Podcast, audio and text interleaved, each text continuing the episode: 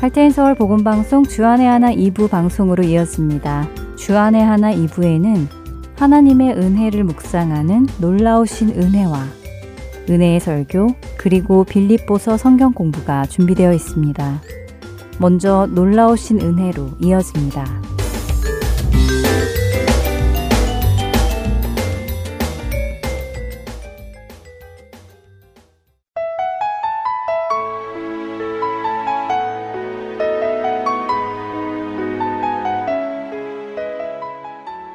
애청자 여러분 안녕하세요. 놀라우신 은혜 진행의 김순혜입니다. 놀라우신 은혜 오늘이 마지막 시간인데요. 지난 시간 동안 하나님의 은혜가 어떤 것인지 더 깊이 생각해 볼 기회가 되셨나요?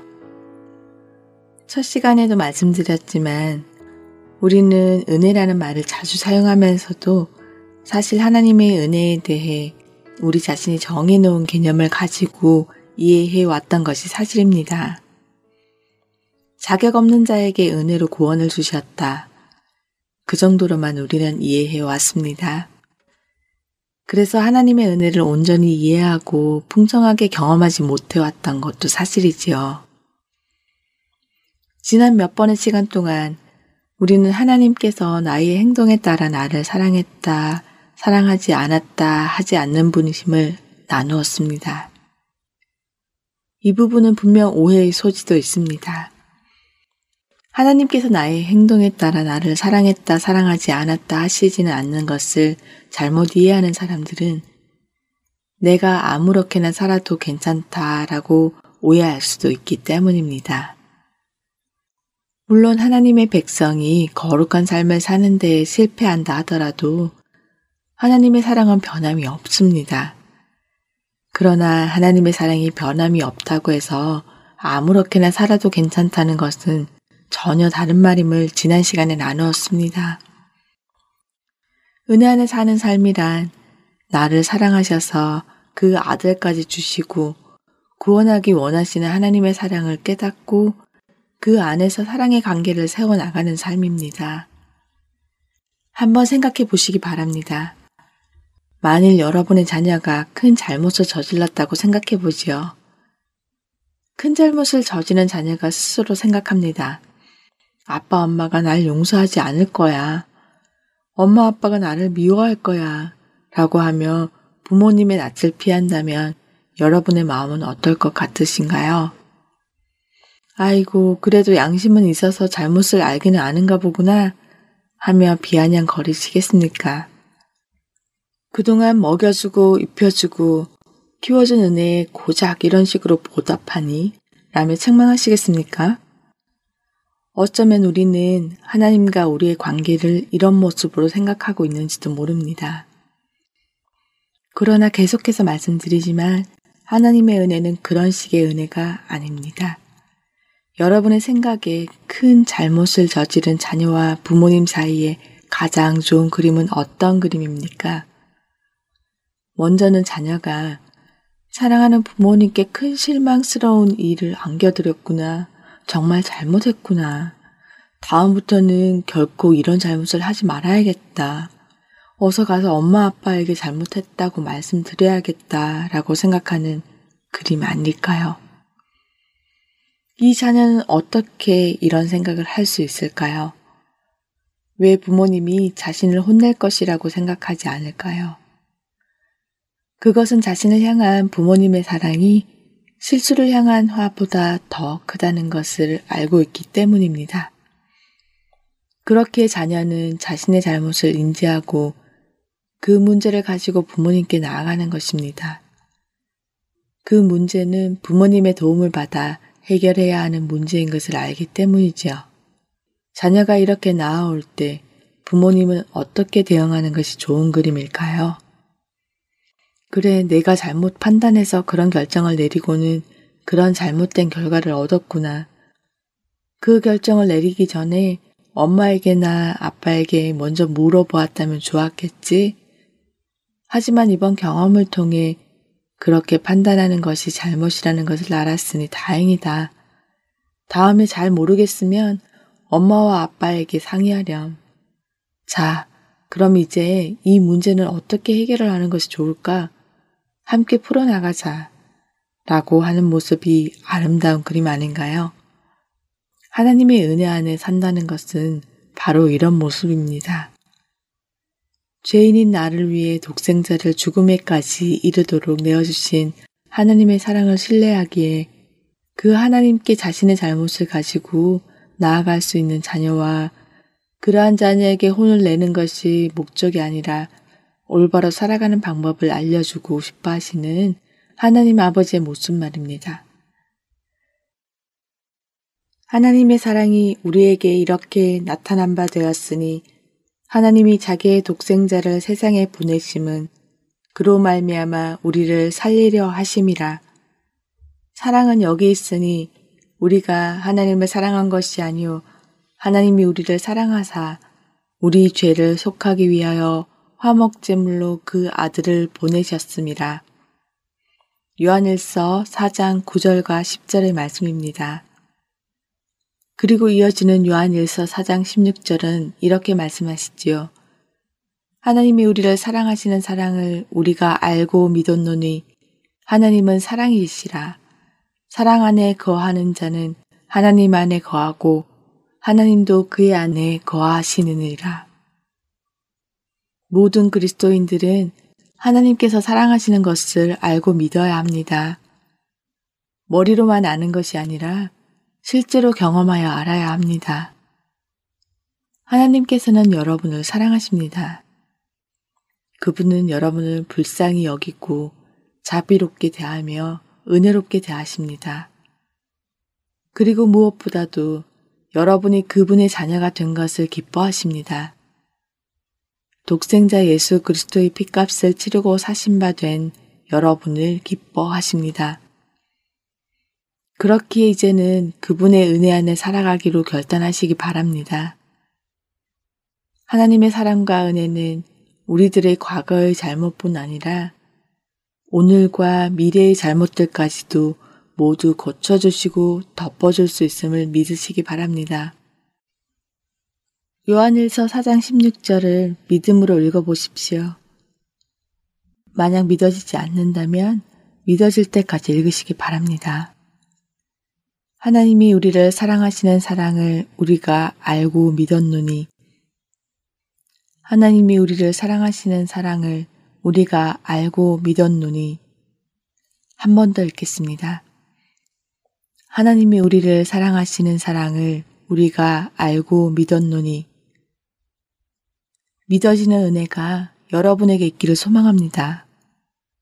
하나님의 은혜로 인해 죄책감과 정죄함에서 자유케 하는 기쁨과 하나님의 완전한 사랑과 우리를 받으시는 확신 안에 살게 하는 해방을 맞이하시기 원합니다. 어느 하루뿐만 아니라 여러분이 사시는 모든 날 동안 말입니다. 그동안 놀라우신 은혜 함께 해주신 여러분들께 감사드립니다. 은혜 안에 사시는 여러분 되시기 바라며 인사드립니다. 안녕히 계십시오.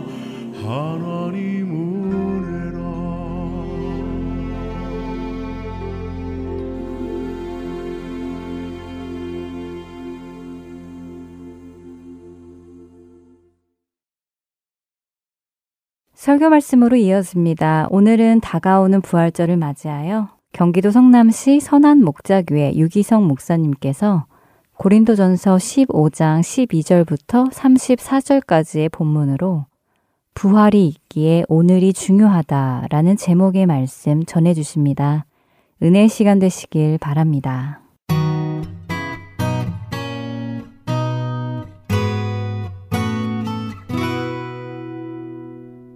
주님을 사랑하는 여러분들, 주님께서 여러분들을 주목하고 계십니다.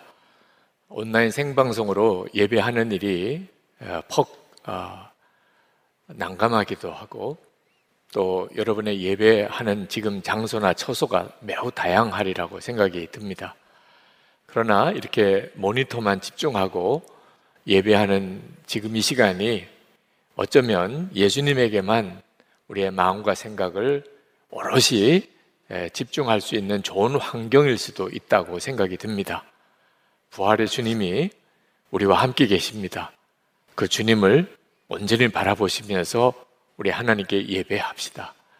아, 환경과 여건이 아무리 어려워도 부활의 주님이 정말 함께 계심이 믿어지면 염려할 것도 두려워할 것도 없습니다.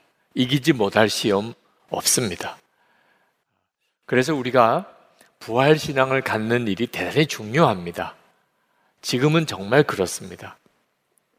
부활의 신앙이라는 것은 예수님이 죽었다가 사흘 만에 부활하셨다는 것을 믿는 것이면서 동시에 그 부활의 주님은 함께 우리와 계시다, 우리와 동행하시다 하는 사실을 믿는 것이 부활신앙입니다. 그러나 부활신앙에는 또 한 면이 있습니다. 매우 중요한 면이 있는데 그것은 우리도 부활한다는 것입니다. 여러분, 여러분 자신도 부활한다는 것에 대해서 여러분은 분명하게 믿으십니까? 그런 생각을 해보고는 사십니까? 나도 부활할 거야. 안타깝게도 많은 그리스도인들이 자기 자신의 부활할 것에 대한 정확한 믿음, 그리고 그 의미에 대해서 잘 알지 못합니다. 심지어는 사람이 부활하는 것은 불가능한 일이다. 예수님은 하나님이시니까 부활하셨겠지만 우리가 어떻게 부활하겠어? 그렇게 생각하는 사람도 있습니다. 고린도 교회에 그런 사람이 있었습니다. 12절에 보면 어찌하여 여러분 가운데 더러는 죽은 사람의 부활이 없다고 말합니까? 성경은 예수님만 부활하셨다는 것이 아니고 모든 예수 믿는 사람도 부활한다고 분명하게 증언하고 있습니다. 20절에 이렇게 말씀합니다. 그러나 이제 그리스도께서는 죽은 사람들 가운데서 살아나셔서 잠든 사람들의 첫 열매가 되셨습니다. 그리스도께서 잠든 사람들의 첫 열매가 되셨다 하고 부활을 소개한 것은 예수님을 믿는 모든 그리스도인들도 다 부활할 것이라고 하는 증언인 것입니다. 이것이 대단히 중요합니다. 우리도 부활하는, 모든 사람이 다 부활할 것이라는 이 믿음이 왜 중요한가? 우리가 만약에 부활하지 못한다면 예수 그리스도께서도 부활하지 못하셨을 것이기 때문에 그렇습니다. 13절 말씀에 죽은 사람이 부활하지 않는다면 그리스도께서도 살아나지 못하셨을 것입니다. 그렇게 말했습니다. 아, 예수님은 하나님이신데 뭐 하나님이 못하실 일이 뭐가 있겠습니까? 그러나 또 하나 분명히 알아야 합니다. 예수님은 참 하나님이시면서 동시에 참 사람이셨습니다. 그래서 우리의 그리스도가 되신 겁니다. 그러므로 참 사람이 되셨던 예수님께서 부활하시려면 죽은 사람이 부활하는 일이 당연히 있어야 하는 것입니다. 만약에 죽은 사람이 부활하는 일이 없다면 예수님의 부활도 없습니다. 십자가의 구원도 없습니다. 우리가 예수님을 믿고 구원받는 것도 다 허사입니다. 14절에 우리의 선포도 헛되고 여러분의 믿음도 헛될 것입니다. 15절에 하나님을 거짓되이 증언하는 자로 판명될 것입니다. 19절에 우리는 모든 사람 가운데서 가장 불쌍한 사람일 것입니다. 그러므로 여러분, 우리가 부활한다는 것이 너무나 분명하다는 겁니다. 사도 바울이 이 말씀을 하고 있는 것은 예수님이 분명히 부활하셨다는 것은 우리도 예수를 믿는 우리도 부활한다는 것이 분명하다는 겁니다. 여러분 이것은 정말 엄청난 진리입니다. 우리에게 수많은 문제들이 있고 또 실패와 좌절이 우리 속에 있지만 우리가 부활할 것이라고 하는 이 진리 하나 가지고 모든 것이 다 의미가 새로워질 정도로 정말 놀라운 일입니다. 그렇대더라. 그런 말씀도 있더라 하고 넘길 문제가 아닙니다. 저와 여러분이 부활한다면 오늘 우리의 삶이 완전히 의미가 달라집니다. 문제는 그 사실을 정말 믿느냐 하는 것입니다. 어른들도 이해 못하고 믿지 못하는 사람 많습니다. 나는 죽고 예수로 사는 진리는 나이가 들어서 이해가 되는 게 아닙니다. 지성적인 차원에서 이해가 되는 것도 아닙니다.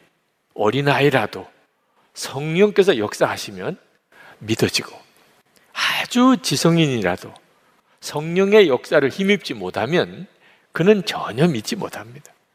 나는 죽고 예수로 사는 십자가의 복음이 정말 믿어질 때 우리의 인생은 완전히 바뀝니다. 성경이 실제가 되는 삶을 살게 됩니다. 물이 포도주가 되고 오병이의 기적이 일어나는 그런 역사가 일어나게 됩니다. 이 모든 것은 전적으로 성령의 역사로 되어지는 겁니다. 그런데 나도 부활한다. 이것이 믿어지는 것도 역시 성령의 역사입니다. 22절에서 23절에 보면 아담 안에서 모든 사람이 죽는 것과 같이 그리스도 안에서 모든 사람이 살아나게 될 것입니다. 그러나 각각 제 차례대로 그렇게 될 것입니다. 첫째는 첫 열매이신 그리스도요. 그 다음은 그리스도께서 재림하실 때 그리스도께 속한 사람들입니다. 엄청난 말씀입니다. 그저 장례식 때 가서 한번 들어볼 만한 말씀, 그 정도 아닙니다. 내가 정말 부활할 것이라면, 그러면 우리의 삶은 완전히 의미가 달라집니다. 어떤 사람은, 아, 천국 가면 되지. 우리 몸이 꼭 부활할 필요가 있겠습니까? 그렇게 말씀하는 분도 있습니다.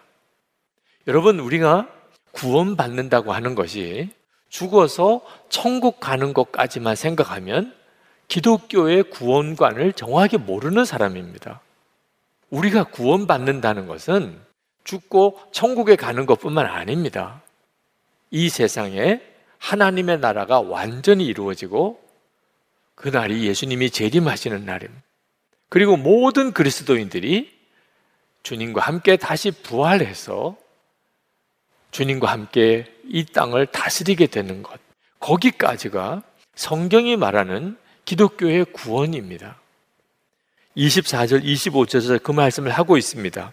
그때가 마지막입니다. 그때에 그리스도께서 모든 통치와 모든 권위와 모든 권력을 폐하시고 그 나라를 하나님 아버지께 넘겨드리실 것입니다. 하나님께서 모든 원수를 그리스도의 발 아래 두실 때까지 그리스도께서 다스리셔야 합니다. 하나님의 나라가 진짜 있는 걸까? 하나님의 나라가 진짜 이 땅에 임할까? 그 점에 대해서 아직도 확신이 없는 분들도 있습니다. 여러분, 하나님의 나라는 앞으로 언젠가 어떻게 생길 나라가 아닙니다. 이미 영원 전부터 있었고, 지금도 있고, 영원까지 있는 나라가 하나님의 나라입니다. 하나님이 온 우주를 통치하고 계십니다. 단 하나, 사람이 살고 있는 이 지구만 잠시 동안 유예되어 있는 곳일 뿐입니다. 하나님이 창조하신 사람이 하나님의 말씀에 순종하지 않고 마귀가 하는 말을 따랐기 때문에 타락해서 마귀가 잠시 동안 이 지구에 있는 사람들을 왕노릇하면서 장악하고 있습니다. 요 기간 동안만 이 지구가 하나님의 나라의 통치에서 유예되고 있을 뿐입니다. 그러나 하나님께서 우리를 사랑하셔서 독생자를 우리에게 보내주심으로 이 지구에도 하나님의 나라가 시작되었습니다.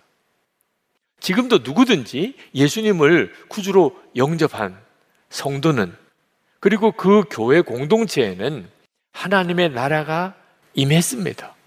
그래서 우리가 예수님을 왕이라고 부르는 것입니다. 예수님을 주님이라고 고백하는 겁니다. 그 예수님을 우리의 생명이라고 말하는 것입니다. 예수님이 이미 성도의 마음과 성도들의 공동체를 다스리고 계십니다. 그리고 우리 주님이 재림에 오실 때 이 땅에 하나님의 나라가 완전히 이루어지게 되는 것입니다. 세상은 하나님의 완벽한 창조물이십니다. 우리 주님이 보시기에 좋았더라고. 그것이 우리가 살고 있는 이 세상입니다. 그리고 우리 자신이 하나님의 형상대로 지음받은 존재입니다. 원래 우리가 그렇게 지어진 겁니다. 그런데 우리가 죄를 짓고 마귀가 왕노릇 하면서 세상도 망가지고 우리 자신도 망가진 겁니다. 지금은 그런 처지에 있습니다. 그러나 하나님께서 절대로 하나님의 창조하신 이 세상과 우리 사람을 포기하지 않으십니다. 반드시 다시 회복하십니다. 이것이 성경이 우리에게 증언해 주는 것입니다. 그래서 예수님께서 주기도문에 나라가 임하옵시며 라고 우리에게 계속 기도하게 하신 것입니다. 요한계시록 11장 15절에 분명히 세상 나라가 우리 주와 그 그리스도의 나라가 되어 그가 세세토록 왕노릇 하시리로다. 그렇게 말씀하신 겁니다. 우리도 부활할 것이라는 이 약속은 바로 이 하나님의 나라와 밀접하게 연결이 되어 있는 겁니다. 하나님의 나라가 이 땅에 임하실 때 그 하나님의 나라에 살면서 이 세상을 주님과 함께 다스릴 자가 부활한 우리입니다. 예수 그리스도 안에서 우리도 부활하여 주님과 함께 왕노를 할 것이라고 분명히 약속하고 있습니다. 만약에 이 세상이 멸망하고 없어질 것이라면 하나님의 심판으로 그리고 우리가 죽어서 그냥 천국에 가는 곳으로 끝나는 것이라면 여러분 우리가 이 세상을 바로 세워 보려고 노력할 의미가 뭐가 있습니까? 세상은 결국은 그렇게 다 망해 버릴 것이고 우리는 죽고 천국에 가버릴 것이라면 도대체 이 세상에 미련을 둘 이유가 뭐가 있습니까? 지금도 그런 식으로 천국을 사모하는 분들이 있습니다. 세상은 어떻게 되든지 상관없습니다. 세상은 그저 멸망당할 곳입니다. 주여 천국에 빨리 데려가 주세요. 이렇게만 기도하는 성도들은 올바른 믿음을 가지고 있는 게 아닙니다. 고난을 당할지라도 하나님의 뜻대로 살고 이 세상에 사는 동안에 어떻든지 원수도 사랑하며 무슨 일에 있어서든지 우리가 선하고 의롭게 살려고 애를 쓰는 이유는 이 땅에 하나님의 나라가 임할 것이고 우리가 부활할 것이라고 하는 분명한 믿음 때문에 그렇게 하는 것입니다. 사도 바울이 31절 말씀에 나는 날마다 죽습니다. 그렇게 표현했는데 이 말씀은 그만큼 사도의 삶이 힘들었다는 뜻입니다. 에베소에서 맹수와 싸웠다고까지 그렇게 표현했습니다.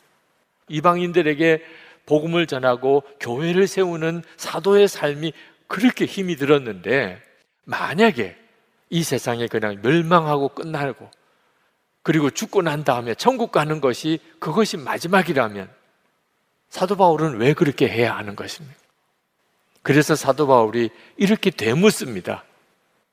만약에 정말 이 세상이 하나님의 나라가 임하지 않고 우리가 부활하지 않는다면 그렇다면 내일이면 죽을 터이니 먹고 마시자 하지 않겠습니까? 그렇게 되묻습니다.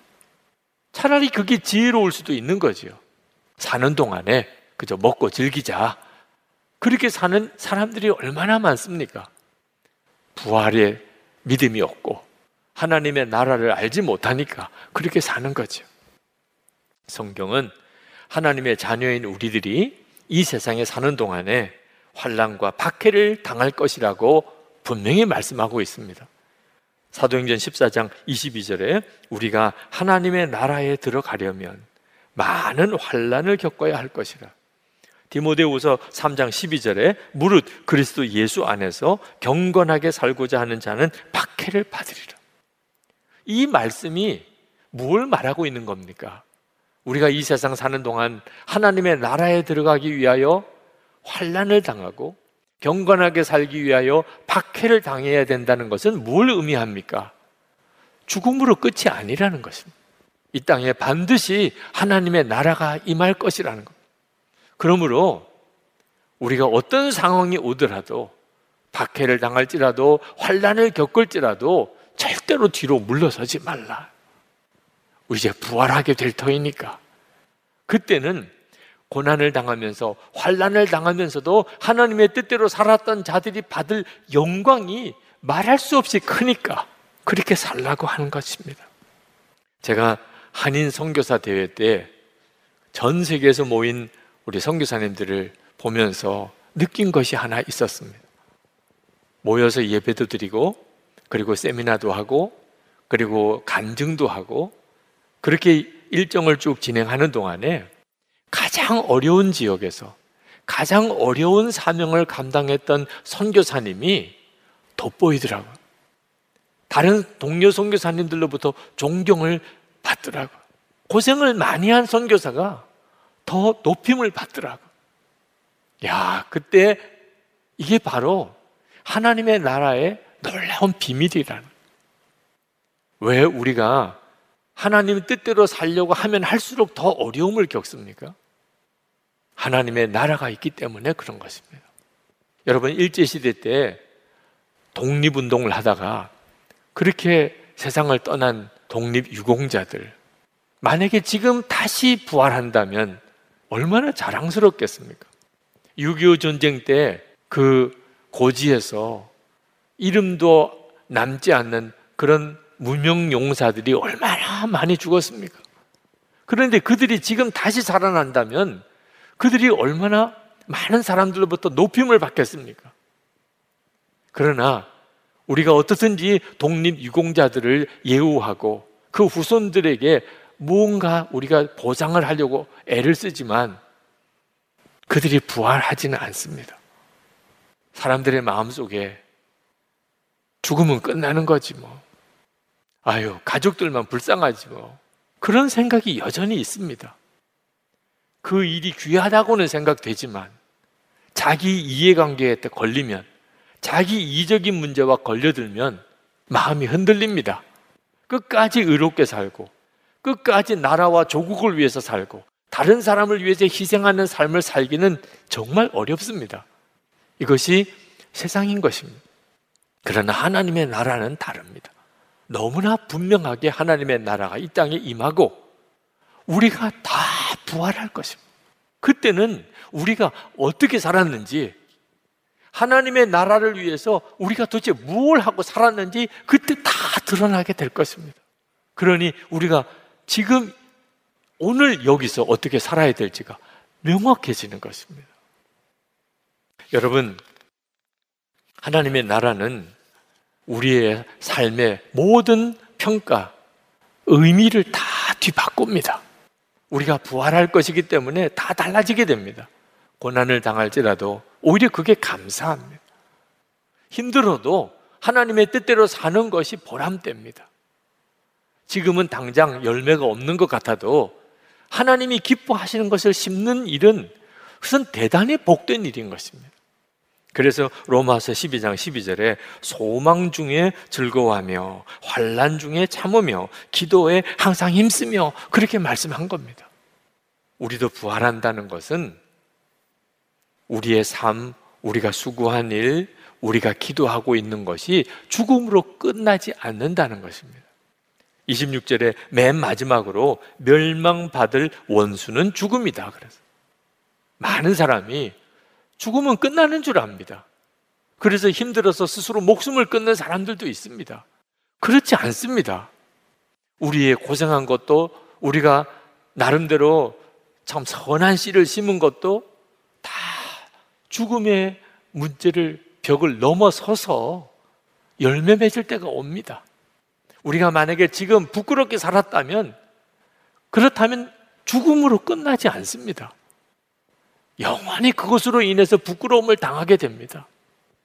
예수님께서 근심하지 마라. 두려워하지 마라. 믿기만 하라. 가진 것을 다 가난한 사람들에게 나누어 주라. 원수도 용서하라. 십자가를 지고 나를 따르라. 이렇게 말씀하신 것은 예수님은 하나님의 나라를 너무나 분명하게 보고 계셨기 때문입니다. 그러니까 그렇게 말씀하신 겁니다. 우리에게 그게 유익하니까. 여러분, 이제 여러분 주변에 하나님의 나라 백성들이 누가 있는지를 한번 잘 살펴보시기 바랍니다. 반드시 있습니다. 우리나라 사람, 한국 사람은 아프리카 가도 한국 사람, 일본 가도 한국 사람, 미국 가도 한국 사람이지 않습니까? 표시가 나지 않습니까? 한국 사람은. 하나님의 나라 백성도 똑같습니다. 이 세상에 살아도 하나님의 나라 백성은 하나님의 나라 백성답게 삽니다. 자기가 부활할 것을 분명하게 믿기 때문에 그렇습니다. 그래서 하나님의 뜻대로 살다가 고난을 당해도 오히려 그것으로 감사합니다. 불평, 원망 더 이상 없습니다. 낙심과 좌절 말도 안 됩니다. 모든 사람과 화평하고 거룩하게 살고 싶어집니다. 부활할 것이 믿어지면 그렇게 됩니다. 우리는 당장 내 눈앞에 될 일에 대해서는 모릅니다. 하나님이 가르쳐 주지 않으십니다. 도대체 코로나19 확산을 언제 멈출지, 언제 우리들의 일상은 정상으로 돌아오게 되는 건지, 앞으로 경제적인 문제는 어떻게 될지, 솔직히 우리는 모릅니다. 그러나 하나님은 우리 눈앞에 되어지는 일에 대해서 세세하게 말씀하지 않으시지만 마지막에 결국 될 일에 대해서는 명확하게 말씀하셨습니다. 이 세상에 하나님의 나라가 임하고 우리는 부활하여 주님과 함께 다스리게 될 것입니다. 그런데 이 하나만 가지고 지금 현재 우리가 어떻게 살아야 될지가 너무 분명해집니다. 흔들리지 않습니다. 유혹이 오고 핍박이 와도 하나님이 하라고 하는 대로 가는 거죠. 그게 가장 지혜롭지요. 오직 주님이 기뻐하시는 일이 뭘까? 그것만 생각하고 사는 것입니다. 아유, 헛고생 아니야. 내가 이렇게 고생하고 수고해도 누가 알아주겠어? 여러분, 정말 생각을 바꿔야 됩니다. 우리가 애를 쓰고 하나님의 나라를 위해서 심고 고생하고 고난당하고 그런데 마지막은 순교로 끝난다. 여러분, 그게 끝 아닙니다. 우리가 부활할 것이기 때문에 끝이 아닙니다. 사도 바울은 고린도전서 3장 6절 7절에 이렇게 말씀했습니다. 나는 심었고 아볼로는 물을 주었으되 오직 하나님께서 자라나게 하셨나니 그런즉 심는 이나 물 주는 이는 아무것도 아니로되 오직 자라게 하시는 이는 하나님뿐이니라. 아니 하나님이 주신 사명이 심는 사명이라면 심는 곳으로 만족하는 하나님이 주신 사명이 물 주는 일이라면 물 주는 곳으로 충분한 겁니다. 기르고 열매 맺게 하시는 일은 하나님이 하시는 것입니다. 우리가 만약에 부활이 없다고 한다면 심는 일만 하고 물 주는 일만 하는 사람은 정말 기분도 안 날 겁니다. 의욕도 사라질 겁니다. 그렇지만 하나님의 나라가 임하고 결국은 하나님이 그 모든 것을 다 이루셨을 때 심은 자는 심은 자대로 물 주는 자는 물 주는 자대로 그 하나님의 나라에서 그 영광에 함께 참여하게 될 것입니다. 무엇이 문제입니까? 이건 정말 엄청난 힘이지 않습니까? 내가 죽을 때까지 어떤 뚜렷한 열매를 거두지 못했다고 우리는 낙심하지 않습니다. 그 다음 누군가가 뒤 이어서 또 이어갈 겁니다. 결국은 하나님이 다 이루실 것입니다. 그리고 우리는 그 모든 것을 함께 누리게 될 것입니다. 할렐루야. 정말 놀랍죠. 여러분, 하나님의 나라를 위해서 기도해야 합니다. 안타깝게도 많은 사람들이 살기가 힘들고 너무 바쁘다 보니까 하나님의 나라 위해서 기도하는 것을 잊어버리고 삽니다. 여러분, 이거 큰일 납니다. 하나님의 나라가 임했을 때 하나님의 나라를 위해서 기도도 안 한 사람이 어떻게 하나님의 나라에 들어갈 수가 있겠습니까? 하나님의 나라의 백성은 하나님의 나라를 위해 기도하게 되어 있습니다. 그리고 기도하니까 하나님의 나라의 영광이 더 분명해지는 겁니다. 하나님의 나라의 영광이 분명해지니까 더 기도하게도 되는 것입니다. 우리는 반드시 부활할 것입니다. 증거가 너무 분명합니다. 예수 그리스도께서 부활하셨으니까. 그리고 우리 안에, 우리 안에 거하시니까. 그래서 우리가 예수님 부활하신 주님과 동행하는 일에 힘써야 하는 겁니다. 부활의 주님과 동행하는 삶처럼 우리에게 필요한 것, 소중한 것 없습니다. 주님과 동행하는 삶을 계속 살아가시기 바랍니다. 그게 바로 부활신앙의 놀라운 능력의 원천입니다. 그리고 우리의 삶이 다 달라집니다. 오늘의 삶이 다 의미가 새롭게 됩니다. 부활신앙으로 어떤 상황에서든지 염려하지 아니하고 두려워하지 아니하고 절망하지 아니하고 오직 사랑만 하며 모든 일에 감사하며 하나님의 말씀에 순종하는 삶을 살게 되기를 축원합니다. 우리 기도합시다. 하나님, 저에게 나도 부활할 것에 대한 확실한 믿음의 눈을 뜨게 해 주옵소서. 흔들리고 방황하는 일이 많습니다. 그러나 부활하여 하나님의 나라에 서게 되는 것을 명확하게 알게 하시고 길을 놓치지 않게 해 주옵소서. 하나님 기뻐하는 뜻대로 무슨 일이 있어도 나아갈 그런 힘을 주옵소서. 그래서 함께 하나님의 나라에 서게 해 주시옵소서. 하트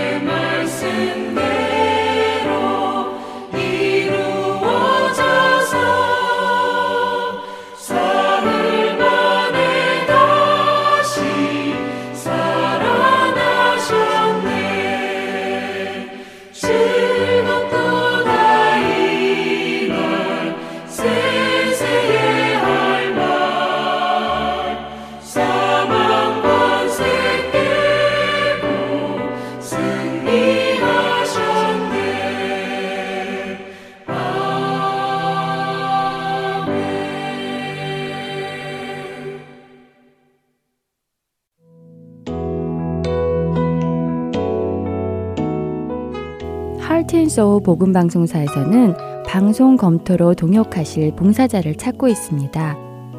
방송 검토 봉사는 인터넷이 있는 곳이면 어디에서든 참여하실 수 있으시며 금요일부터 화요일 중에 가능한 시간에 해주시면 됩니다. 방송이 CD로 제작되기 전 마지막 작업으로 미리 들어보며 진행자들의 이야기 중 잘못된 부분이 있는지 없는지 점검해 두시는 작업입니다. 방송 검토 봉사에 참여하고 싶으신 분들은 연락 주시기 바랍니다. 사무실 전화번호 602-866-8999입니다.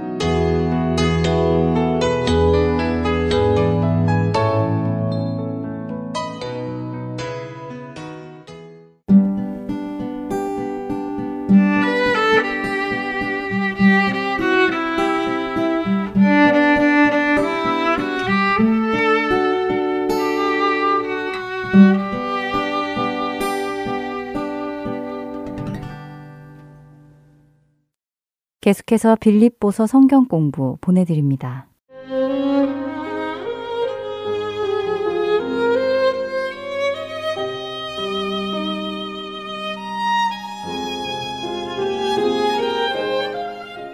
할테 서울 복음 방송 청취자 여러분 안녕하세요.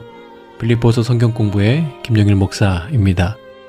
빌립보서 성경 공부 오늘 벌써 그 마지막 시간인데요. 마지막까지 은혜의 시간이 되기를 바랍니다. 지금까지 바울은 빌립보서를 통해서 지속적으로 기쁨을 언급해 왔습니다. 기쁨으로 간구한다. 기뻐하고 또 기뻐한다. 기쁨으로 영접하라. 주 안에서 기뻐하라. 또 항상 기뻐하라. 아, 빌립보서는 기쁨의 서신답게 바울이 지속적으로 기쁨을 언급하고 있고 오늘 본문인 빌립보서의 마지막 글에서는요. 그런 기쁨의 피날레를 몰아치며 연주하듯이 클라이막스에서 큰 기쁨을 말하며 빌립보서의 대미를 장식하고 있습니다. 빌립보서 4장 10절 상반절을 먼저 함께 읽도록 하겠습니다. 내가 주 안에서 크게 기뻐함은 바울은 자신이 지금 크게 기뻐한다라고 말하고 있습니다. 아, 그런데 오늘 본문을 자세히 살펴보면 바울의 상황이 결코 크게 기뻐할 수 없는 상황입니다. 오늘 본문을 보면 바울의 어려운 세 가지 상황이 나오는데요. 먼저 첫 번째는 그는 외로웠습니다. 10절에서 그는 빌립보 교회 성도들에게 다시 싹이 났다라고 말을 하는데요. 다시 싹이 났다라는 것은요. 바울과 빌립보 교회 사이에 연락이 한동안 끊겼다가 다시 연락이 닿았다라는 뜻입니다. 그런 연락이 끊겨 있는 동안 외로움 속에서 사역을 했습니다.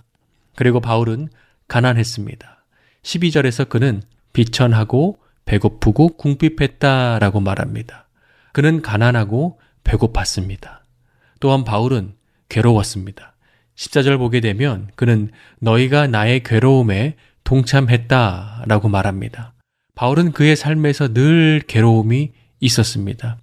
이러한 상황이라면 어떻게 말해야 합니까? 나는 크게 외롭다. 나는 가난하다. 나는 괴롭고 슬프다. 라고 말을 해야 하는데 그는 오히려 나는 크게 기쁘다. 라고 말하는 것입니다. 바울이 크게 기뻐할 수 있었던 이유가 무엇이었을까요? 빌립보서 4장 10절부터 23절의 말씀을 통해서 어떻게 우리의 삶에 큰 기쁨을 경험할 수 있는지 함께 살펴보도록 하겠습니다.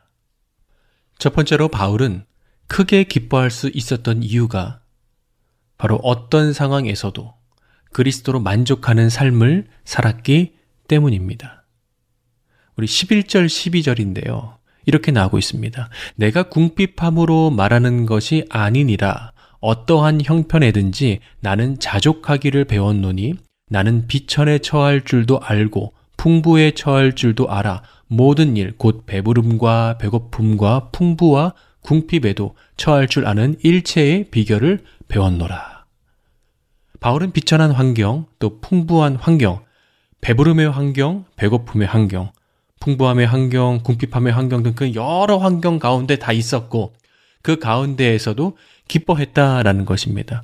아, 바울이 굉장히 낙천적이기 때문에 그랬던 것이 아니라 오늘 본문에 그 답이 있는데요. 그것은 그가 자족하는 것, 즉 만족하는 것을 배웠기 때문이다 라는 것입니다. 우리 13절 이렇게 나옵니다. 내게 능력 주시는 자 안에서 내가 모든 것을 할 수 있느니라. 이 구절은요, 많은 그리스도인들이 암송하고 있는 구절이지만, 동시에 많은 그리스도인들이 오해하고 있는 어, 구절이기도 합니다. 많은 그리스도인들이요, 이 구절을요, 아, 자기 암시용 구절로 암송합니다. 하나님께서 내게 능력 주시면 나는 모든 것을 할 수 있다. 모든 것을 성취할 수 있다. 이렇게 생각하는 것입니다. 그러나 자신의 환경이 역전되지 않으면, 하, 나는 능력이 없는 그리스도인인가 보다라고 또 낙심하는 것이죠. 근데 이 구절은요, 결코 그런 말씀이 아닙니다. 만약 우리가 이런 식으로 해석을 한다면 빌립보서를 쓴 바울이 아마 깜짝 놀랄 것입니다. 여러분 저는요 결코 그런 뜻으로 쓴 것이 아닌데 어떻게 이 말씀을 그렇게 해석하고 적용합니까? 바울이 말하는요 여기서 모든 것이라는 것은요 문맥에서 이해를 해야 합니다. 여기서의 모든 것은요, 그 앞절의 12절 상황입니다. 비천한 환경, 또 풍부한 환경, 배고픔의 환경, 배부름의 환경, 궁핍함의 환경, 또 풍부한 환경, 이 모든 것들을 말하는 것이죠. 그리고 자신은 어떠한 상황에 처해 있든지 환경이 아니라 예수 그리스도의 능력으로 기쁨을 잃지 않고 주님으로 만족하는 삶을 살 수 있게 되었다라는 것입니다. 그의 기쁨의 이유는요, 좋은 환경을 소유해서가 아니라 예수 그리스도를 소유하고 있었기 때문입니다. 그렇기 때문에 내가 어떤 환경에 놓여 있든지 그 환경이 나의 기쁨을 결정하지 못하는 것입니다. 나의 기쁨의 원천은 바로 내가 소유한 예수 그리스도이기 때문입니다. 쿨리난이라는 보석이 있는데요. 아프리카의 별이라는 별명으로도 알려진 이 다이아몬드는요, 무려 530 캐럿이 된다고 합니다. 어, 언젠가 영국 런던의 유명한 경매장에서 24.31 캐럿의 배 모양 다이아몬드가요, 가격 한 20만 달러 정도에 고시된 적이 있었습니다. 그렇다면 뭐 530 캐럿의 쿨린한 이 다이아몬드의 값은요 거의 천문학적인 가격이죠. 예를 들어서 우리가 이 아프리카의 별이라는 다이아몬드의 주인이라고 한번 해봅시다. 저녁에 집에 들어왔는데요. 집안이 난리가 났습니다. 바닥에요. 낯선 사람의 신발 자국이 있고요. 온 서랍이 모두 열려 있는 것입니다. 아이쿠, 도둑이 든 것입니다. 값비싼 노트북, 카메라, 스피커, TV, 옷, 뭐 다 훔쳐갔습니다. 아, 그때 가장 먼저 생각나는 게 무엇일까요? 아, 아프리카의 별. 그 다이아몬드. 그것이지 않겠습니까? 그래서 보석을 숨겨 두었던 곳에 가서 서랍을 열어보니 다행히 아프리카의 별, 그 다이아몬드가 그대로 있었습니다. 그때 여러분의 마음이 어떻겠습니까? 야, 다행이다. 라고 생각하지 않을까요? 괜찮아. 그까지가 다 잃어버려도 이거 하나만 있으면 돼. 아, 바울의 큰 기쁨이요. 바로 이런 기쁨이었습니다. 사랑하는 빌립보 교회 여러분, 나에게는요, 절대 값으로 따질 수 없는 내 안에 가장 귀한 보석이 있습니다. 그분은요, 바로 예수 그리스도이십니다. 내가 어떤 상황에 처해 있다 하더라도 내가 그분을 소유하고 있다면 나는 그분으로 인하여 완전한 기쁨을 누릴 수 있습니다. 환경이요, 나의 기쁨을 결정해 주는 것이 아니라 내가 소유한 그 귀한 예수 그리스도가 나의 기쁨을 결정해 주는 것입니다. 라고 말하는 것입니다. 사랑한 여러분, 정말 예수 그리스도를 소유하셨습니까? 만약 아직 예수 그리스도를 소유하지 못하셨다면 우리는요, 여전히 목마른 인생, 채워지지 않는 인생, 만족이 없는 인생을 따라서요, 냉탕, 온탕을 아마 오가는 인생을 살 것입니다. 그러나 우리가 예수 그리스도를 소유한다면 나의 근원적인 기쁨이요, 외부에서 오는 것이 아니라 내 안에 살아계시고 지금도 우리에게 말씀해 주시는 나의 주님, 예수 그리스도로부터 오게 됨을 경험하게 될 것입니다. 바울이 경험한 이 기쁨의 영성이 우리에게도 배워져서 내 안에 가장 귀한 예수 그리스도로 기뻐할 수 있는 저와 우리 모두가 되기를 소망합니다. 두 번째로 바울이 크게 기뻐할 수 있었던 이유는요. 바로 나눔을 통한 하나님의 채우심을 알았기 때문입니다. 우리 10절에 이렇게 나옵니다. 내가 주 안에서 크게 기뻐함은 너희가 나를 생각하던 것이 이제 다시 싹이 남이니 너희가 또한 이를 위하여 생각은 하였으나 기회가 없었느니라. 10절의 내용은요, 이렇습니다. 바울이 이제 2차 선교 여행을 할 때 그의 경로가요, 빌립보, 데살로니가, 베레아, 아덴, 고린도, 에베소, 로마, 그리고 이제 감옥입니다. 아, 그리고 바울이 이제 먼 곳을 이동했기 때문에 빌립보 교회와 소식이 이제 끊겨진 것입니다.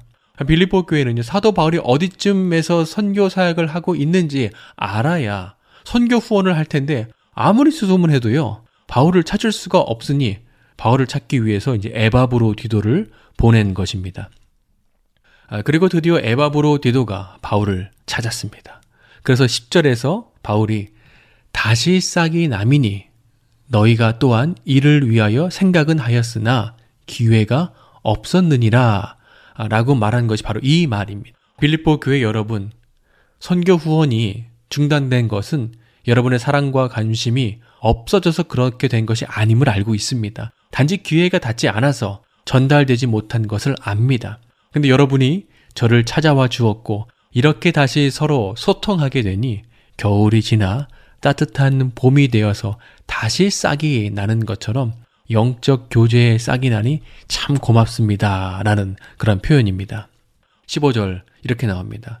아, 빌리보 사람들아 너희도 알거니와 복음의 시초에 내가 마게도니아를 떠날 때에 주고받은 내 일에 참여한 교회가 너희 외에 아무도 없었느니라. 여기서요. 주고받은 내 일, 일이 중요합니다. 아, 바울이 빌립보에서 복음을 전하고 사람들이 거듭남으로 이제 빌립보 교회가 세워졌습니다. 아, 그런데 빌립보 교회 성도들은요, 바울이 전한 이 복음의 은혜를요, 그냥 받기만 하는 수혜자로만 만족하지 않았습니다. 야, 우리가 이 귀한 복음을 통해서 거듭났는데, 어떻게 우리가 이렇게 혜택만 받을 수 있는가? 이 귀한 복음이 다른 도시에도 전해질 수 있도록 선교 사역에 적극적으로 동참했던 교회가 바로 빌립보 교회였습니다. 아, 그런데 바울이 빌립보 교회를 생각하며 크게 기뻐했던 것이요. 이러한 헌신에 하나님께서 주시는 결과를 알고 있었기 때문입니다. 우리 17절인데요. 이렇게 나옵니다. 내가 선물을 구함이 아니요. 오직 너희에게 유익하도록 풍성한 열매를 구함이라. 원어 성경을 보면요. 이 구절이 상업적인 용어로 되어 있습니다. 그래서요. 문자적으로 번역하면 이렇습니다. 너희의 계좌, 어카운트에 이윤이 계속 넘치기를 바란다. 그래서 세번역 성경은요. 나는 여러분의 장부에 유익한 열매가 늘어나기를 바랍니다. 라고 그렇게 번역을 했습니다. 아, 바울의 관심은요. 그들의 선물, 헌금에 있지 않았습니다. 그의 관심은요. 그들의 유익에 있었습니다. 바울은요. 자비랑 선교사이지 않았습니까? 그렇기 때문에 교회로부터 헌금을 받지 않고도 지낼 수 있었지만 그가 기꺼이 선교 후원을 받은 것은 그들의 헌신이 결국 빌립보 교회 성도들에게 엄청난 영적인 유익으로 되돌아가기 때문이었습니다. 헌금을 통해서 그들의 영적 장부에, 영적 계좌에, 영적 어카운트에 주님께서 부어주신 이윤이 넘치게 있음을 알고 있었기 때문이었습니다. 사랑하는 여러분, 은과 금이요, 모두 다 하나님 것인데, 사실 그분은 우리의 물질이 없이도 원하시는 것을 모두 하실 수 있는 분이신데, 왜 우리가 없는 상황에서 구별해서 헌금을 하고 헌신합니까? 그 이유는 드리는 우리에게 풍성한 유익이 있기 때문입니다. 우리의 영적 장부에, 우리의 영적 계좌에, 우리의 영적 어카운트에 이윤이 생기기 때문입니다. 이어서 19절에 이렇게 나옵니다. 나의 하나님이 그리스도 예수 안에서 영광 가운데 그 풍성한 대로 너의 모든 쓸 것을 채우시리라. 자신을 복음의 수혜자로만 생각하지 않고 이 귀한 복음이 더 많은 사람들에게 전해질 수 있도록 선교 사역에 동참했던 그 헌신에 주님께서 영적 장부의 영적 계좌의 영적 account에 쓸 것을 풍성히 채워 주시는 체험의 은혜가 있다라는 것입니다. 이렇게 바울은 나눔을 통한 하나님의 채우심을 알았기 때문에 크게 기뻐할 수 있었습니다. 노스캐롤라이나 주의 서밋 처치의 제이디 그리어 목사님께서 베품에 대한 칼럼을 쓰셨는데 그 글에서 이런 말씀을 하셨습니다. 하나님께서 우리의 삶에 축복을 주실 때 그것은 우리의 삶의 수준을 높이라고 주신 것이 아니라 베품의 수준을 높이라고 주신 것이다. 나눔을 통해서 하나님의 채우심을 경험하며 살아갈 수 있는 저와 우리 모두가 되기를 소망합니다. 세 번째는요, 바울이 크게 기뻐할 수 있었던 이유는 무엇인가? 그것은 하나님이 베풀어 주시는 은혜를 알았기 때문입니다. 우리 21절, 22절인데요. 이렇게 나옵니다. 그리스도 예수 안에 있는 성도에게 각각 무난하라. 나와 함께 있는 형제들이 너희에게 무난하고 모든 성도들이 너희에게 무난하되 특히 가이사의 집 사람들 중 몇이니라. 아, 바울은요, 성도들에게 이제 일일이 무난하면서 특히 가이사의 집을 언급합니다. 가이사의 집은요, 로마 황제의 친족이나 로마 황제의 궁에서 로마 황제와 함께 일하는 사람들을 말하고 있는 것입니다. 왜 하필 바울이 가이사의 집을 특별히 언급했을까요? 아, 그들이 뭐 돈이 있고 좀 빽이 있는 사람들이기 때문에 특별히 편지에서 한 번 더 언급을 해준 것일까? 이재기 목사님은 그분의 책에서 이렇게 설명을 하셨습니다. 빌리보 도시는 가이사에게 충성을 맹세한 도시였습니다. 그리고 그리스도인들은 주로 가이사의 사람들에게 핍박을 받았습니다. 그런데 복음의 능력이 나타난 것입니다. 바울이 감옥에 갇히면서 복음이 로마 황제의 측근에게까지 전해진 것입니다. 그리고 복음은 가이사의 집도 변화시킨 것입니다. 그래서 바울이 편지에서 가이사의 집을 언급한 것은 복음의 능력을 설명하기 위한 것이었습니다. 라고 말씀하셨어요. 그렇습니다. 제일 예수 믿기 힘들 것 같았던 바울 자신이 복음의 능력으로 변화되었기 때문에 그는요, 복음의 능력을 누구보다도 잘 알고 있었고 그 능력을 확신했습니다. 그리고 복음은 놀랍게도 가이사의 집도 변화시켰습니다.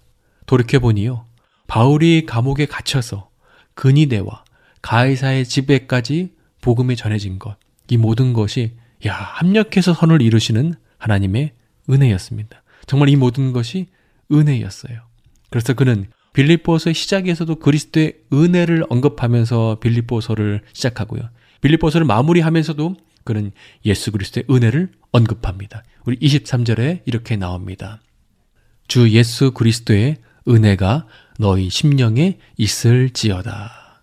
빌립보서의 시작과 끝이 예수 그리스도의 은혜로 둘러싸여 있는 것처럼 우리의 삶의 시작과 끝도 주님의 은혜로 둘러싸여 있습니다. 삶의 여정에 주님의 은혜가 늘 함께 하십니다. 그래서 우리도 바울처럼 고백할 수 있습니다. 야, 돌이켜보니 하나님의 은혜였다. 케이크를 만들 때요, 밀가루, 버터, 우유, 설탕, 소금, 달걀, 베이킹 파우더 뭐 다 들어가죠. 근데 이러한 재료를요, 각각 먹으면요, 맛이 없습니다. 심지어 어떤 것은요, 뭐 짜고 쓰기까지 하죠. 그러나 이 모든 것이 훌륭한 셰프에 의해서 합쳐지고 구워질 때 너무나 맛있는 케이크 완성됩니다. 사랑하는 여러분, 우리의 삶에도 각각 독립적인 어떤 사건들을 생각해 보면요. 아프고 상처, 괴로움 등이 있습니다. 그런 하나님께서는 이 인생의 모든 것들을 합력해서 결국 선을 만들어 가시는 분이십니다. 그리고 우리는 바울처럼 우리의 인생을 돌이켜 볼 때, 아, 주님의 큰 그림이 있었구나. 시작과 끝, 모든 것이 하나님의 은혜에 둘러싸여 있었구나라고 우리가 고백하게 될 수 있는 것입니다. 그런 고백을 드릴 수 있는 저와 우리 모두가 되기를 주님의 이름으로 축원합니다. 그동안 빌립보서 성경 공부 함께 해주신 청취자 여러분들 진심으로 감사드립니다. 어려운 상황에서도 기쁨을 고백했던 바울처럼 어려운 시기를 통과하고 있는 우리 모두 역시 이때에 우리 모두가 사도 바울처럼 주 안에서 항상 기뻐할 수 있기를 소망합니다. 김영일 목사였습니다. 빌립보서 성경 공부 마치겠습니다. 감사합니다.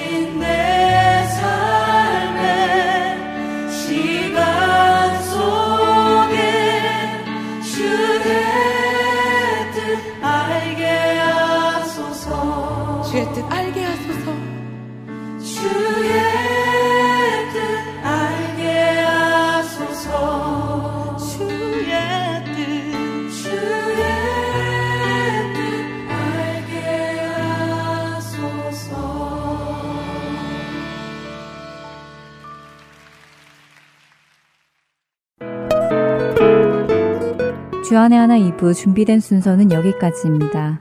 함께 해주신 여러분께 감사드립니다. 다음 시간에 뵙겠습니다. 안녕히 계십시오.